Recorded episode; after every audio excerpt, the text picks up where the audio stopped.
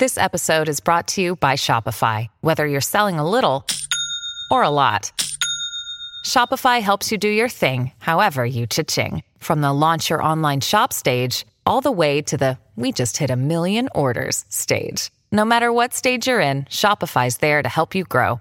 Sign up for a $1 per month trial period at shopify.com slash special offer, all lowercase. That's shopify.com slash special offer. I'm Sandra, and I'm just the professional your small business was looking for. But you didn't hire me because you didn't use LinkedIn jobs. LinkedIn has professionals you can't find anywhere else, including those who aren't actively looking for a new job, but might be open to the perfect role, like me. In a given month, over 70% of LinkedIn users don't visit other leading job sites. So if you're not looking on LinkedIn, you'll miss out on great candidates like Sandra. Start hiring professionals like a professional. Post your free job on linkedin.com/people slash people today.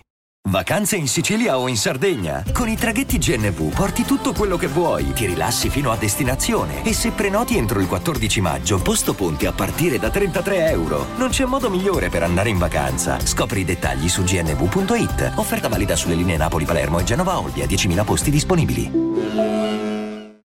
Mi ricordo quando è uscito The Best Out Volume 2 di Noiz con Gengis Khan, un mixtape. C'era una traccia che si chiamava Volare, che poi è diventata Nemico Pubblico nel disco successivo del Noiz. E mm, io l'ascoltavo a ripetizione, c'ero entrato in fissa perché mi faceva sentire proprio rappresentato a livello di umore. Basta ascoltare la traccia per capire emotivamente le mie condizioni come potevano essere e ricordo che avevo iniziato a fumarmi le canne da poco, ero piccolissimo, mm, potevo avere massimo 15 anni e, mm, e per me mi ero identificato proprio in questo fatto del fumare e, e mi sentivo proprio un drogato perché comunque eh, nella prospettiva dei miei genitori, ma proprio di quella generazione lì, comunque fumare le canne era una roba da drogati, soprattutto giovanissimo. Era come se il mio destino fosse già segnato. E ricordo che mm, andavo a rollare le canne, era estate, nei bagni di questo chalet e, ed era proprio un tabù. Oggi i ragazzi di 14-15 anni, bene o male, lo sai che lo fanno. E ricordo che la situazione era questa: una lunga fila in bagno di persone che volevano entrare, dentro io che avevo rollato e stavo accendendo questa canna poi di fumacci fondamentalmente, perché non è che a 15 anni ti davano chissà cosa, con in sottofondo volare, no? Ricordo che quando apri la porta, sballatissimo, più magari dall'impatto sociale che, che effettivamente da, dalla sostanza in sé, vidi questa fila, andai verso l'ombrellone, questa palma che avevamo con tutti amici, che neanche pagavamo, eravamo già visti male proprio nel lido, figuriamoci, e, e mi ricordo tutta la spiaggia che mi guardava come, come fossi un, disadattato di livelli cronici, irrecuperabile. Ecco, questo è Truce Clan anche. Lo spettatore, che non ha niente a che fare con l'autore, diciamo, del, del brano in questione, del disco, del movimento, lo spettatore, l'ascoltatore che si rivede così tanto nel concept, nel progetto, che comunque viene rappresentato da quelle parole, da quelle note e viene raffigurato come un disadattato. E solo grazie a certe musiche, a certi artisti, riesce concretamente a sopravvivere nella sua identità in una fase di passaggio, qual è ad esempio l'adolescenza, qual è ad esempio una depressione, qual è ad esempio un sentimento di... Um, di scompiglio, di inadeguatezza totale nei confronti del mondo. Io devo ringraziare Noiz e tutto il Truce Clan perché veramente mi hanno, mi hanno, dato un supporto indirettamente, mi hanno dato eh, un, la possibilità di sentirmi compreso in un mondo che veramente non era in grado di farlo. La situazione era questa, dopo il primo disco dei Truce Boys, che quando si andava live prima suonavano in de panchine, poi i Truce Boys, dopo nasce il Truce Clan. Che, cosa, che cos'è Inde Panchine? Inde Panchine è un collettivo di cui fanno parte Gemello, Cicoria e Benassa. Il nome nasce perché c'era questo spacciatore, chiamiamolo dealer, che aveva questo modo strano di parlare mezzo italiano, mezzo inglese, quindi eh, appunto ci becchiamo, non so, in de panchine, let's go to eh, Roma Centro, no? queste stupidaggini, non, non, non, so, non so quali erano le parole adatte, però era figo e ehm, anche questo aspetto era, era, una roba creativa. Eh, paradossalmente anche lo spacciatore di zona eh, aveva una creatività, un modo artistico, non tutti, però effettivamente ai tempi c'era un po' il mito, il fascino del dealer, ma non perché il, quel mestiere lì era interessante, bello e roba varia, ma perché erano persone che comunque avevano a che fare con tante persone e andavano a influenzarsi ragazzi eh, e a influenzare e quindi comunque il loro gergo comune, il loro modo di essere comune eh, era strambalato, bizzarro, particolare, artistico. E, e, quindi il nome Inde Panchine nasce proprio da uno spacciatore fondamentalmente di, di, immagino di fumo, di erba, di qualcosa di più, però non, è, non di un criminale, di, di un ragazzo come tanti che per sopravvivere, per andare avanti comunque eh, vendeva de, de, della merda merce. E, ehm, e il concetto di indepanchine è, è completamente rappresentato dal, dal, dal, cazzeggio, un cazzeggio da cui però emergono uh, fatti un po, più, un po' più seri. Nel video proprio della traccia in De Panchine eh, si vede nel backstage un Noiz divertito nell'assistere a questo stile mezzo italiano, mezzo inglese. Anche lui a giocarci ha fatto una strofa pazzesca, il Noiz, quindi comunque ha, ha preso il gioco e l'ha fatto suo. Eh, e qui sono le grandi capacità eh, che lo hanno reso leader non solo per capacità liriche, ma proprio per, per essere in grado di assimilare tutto quello che gli apparteneva. Eh, vabbè, ma adesso ci arriviamo al Noiz. Eh, restando su in fa ridere appunto questa cosa che non, non, si capiva bene che cosa stessero facendo e, e, poi insomma hanno fatto roba culto, questo è, è innegabile, ma anche 13 pm questa roba qui.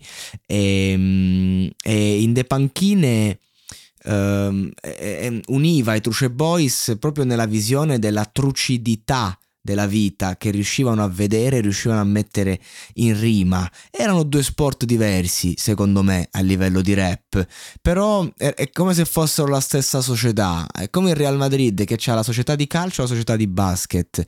Questo fondamentalmente, però sempre eh, il Real Madrid è.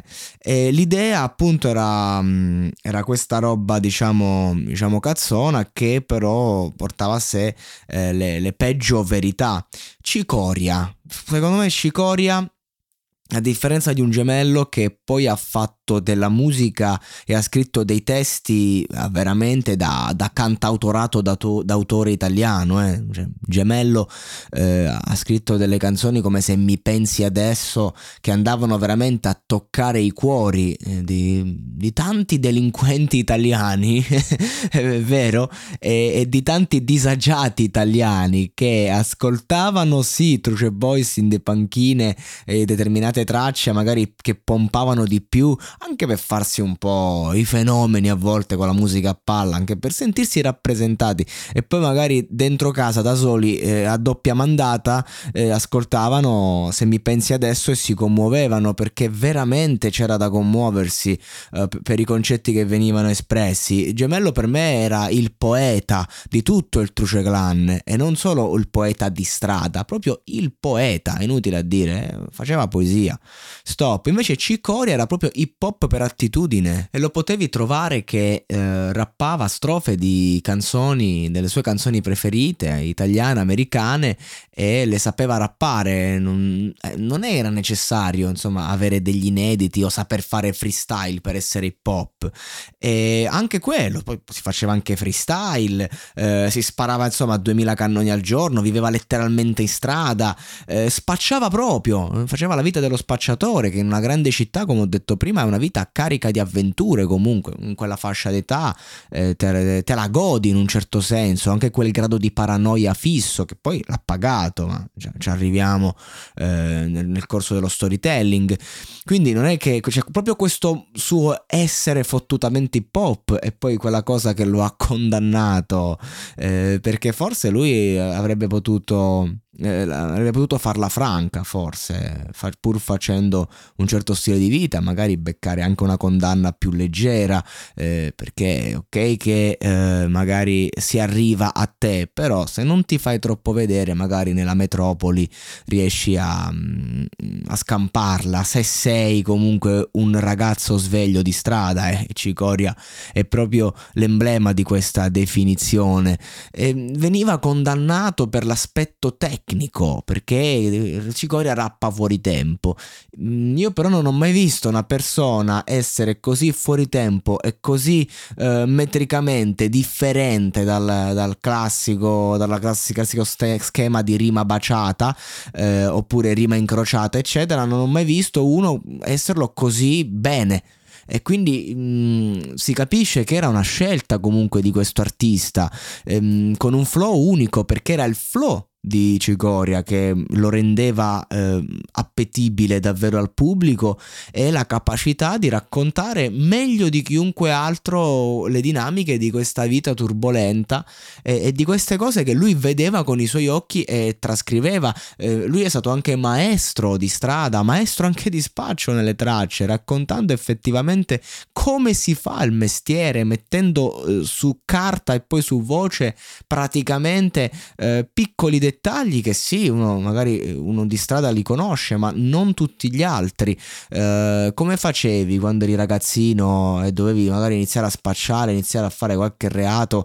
Eh, chi era il tuo maestro? Chi era la tua guida? Prima ancora di, di trovarne proprio di persona, ti andavi ad affidare a questi, a questi testi che ripeto, uno dice ah cos'è il Truce Grande ti ha insegnato a spacciare? No, assolutamente. Ehm, il Truceglan ha descritto lo spaccio, quindi eh, se io ero intenzionato già a farlo, sem- semplicemente ho, ho, sentito delle cose che in qualche modo mi hanno portato ad approfondire quella verità, tutto qui, poi non è che uno deve farlo nella vita, però è anche importante quando uno decide di sbagliare che vada fino in fondo, altrimenti c'è sempre il pensiero l'ho fatto, non l'ho fatto, eh, quindi di conseguenza anche qui secondo me la musica del Truceglan ha avuto un impatto puramente positivo nei confronti di chi l'ha ricercata, di chi l'ha ascoltata, perché se tu non sei Truce Clan dentro nemmeno un minimo, eh, quando senti eh, anche solo l'inizio delle strumentali di questi artisti, di questi progetti,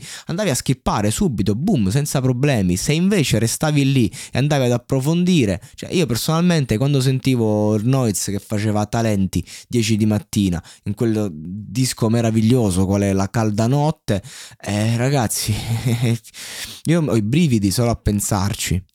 Poi eh, è proprio la prospettiva con cui veniva offerta la vita quotidiana che fa la differenza, una prospettiva eh, che comunque coinvolgeva appunto un certo tipo di target ma che poteva arrivare a tutti, non era necessario che fossi un delinquente, potevi capirlo. In ogni caso serviva un disco eh, di, da solista eh, dell'uomo di punta del clan, quello che era già famoso perché funzionava e basta ragazzi, anche solo una foto di Noise Narcos tu la mettevi su Facebook con una descrizione, il modo in cui si faceva le foto, il modo in cui veniva descritto. Eh, parliamo di un, di, di un qualcosa che funzionava a pelle, stop. Mi ricordo che c'era su YouTube il video di uno scherzo che gli fecero che lui faceva il tatuatore di questo qui che voleva farsi una Madonna e lui faceva sono Emanuele Noiz, mi ricordo. Era, era, mm, c'era un po' il mito del Noiz e ehm, quando lui dice ad esempio per strada mi hanno fatto mille feste, è vero perché la gente poi si voleva mettere in competizione e quindi tu becchi Noiz Narcos magari solo indifeso che si, si sta a fare i cazzi tuoi, tu stai col gruppo. E ti vuoi, nonostante la stima, il rispetto, l'adorazione a tratti, cioè non aspetti altro che una scusa banale per fargli una festa. Magari sei in gruppo, 5-6 persone, dicevo, oh, picchiamo il Noiz. Non è che lo picchi a ucciderlo, però lo fai perché? Perché puoi dire di aver messo le mani addosso al Noiz. Poi sei un coglione, sei un idiota, perché Noiz è Noiz, Noiz è un king, tu sei una merda fondamentalmente. Sei un bulletto da quattro soldi che non vale niente.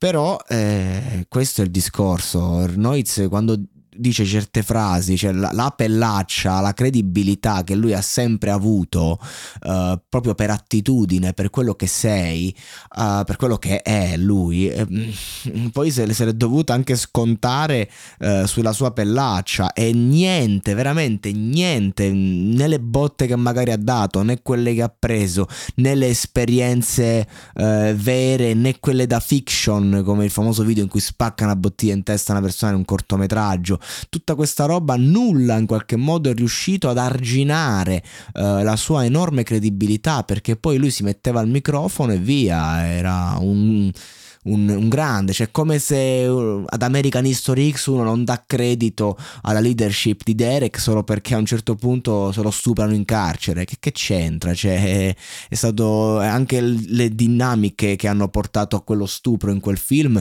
sono relative a un idealismo vero, a una credibilità che va oltre, quindi le persone invidiose attorno l'hanno cercato di distruggere. Il Noiz uh, veramente l'hanno cercato di distruggere in molti, anche Duke Montana, un suo un grande amico e collaboratore ai tempi con cui hanno fatto eh, parecchie canzoni, tra cui Sotto indagine che diventò proprio un cult e Duke Montana poi ha cercato di distruggerlo in ogni modo, mettendosi con O'Day Clan che invece erano l'emblema della credibilità, però il Truce Clan erano ragazzi di strada, delinquenti, barra criminali a volte, o comunque persone che vivevano quella realtà, o dei clan erano proprio dei, dei professionisti anche de, della rissa, del, dello sport, cioè c'era Ion che comunque triplo campione italiano, mi pare anche mm, a livello mondiale ha vinto cose importantissime, cioè nel senso mh, mm, puoi essere criminale quanto vuoi, ma eh, senza un coltello in mano nell'uno contro uno con Ion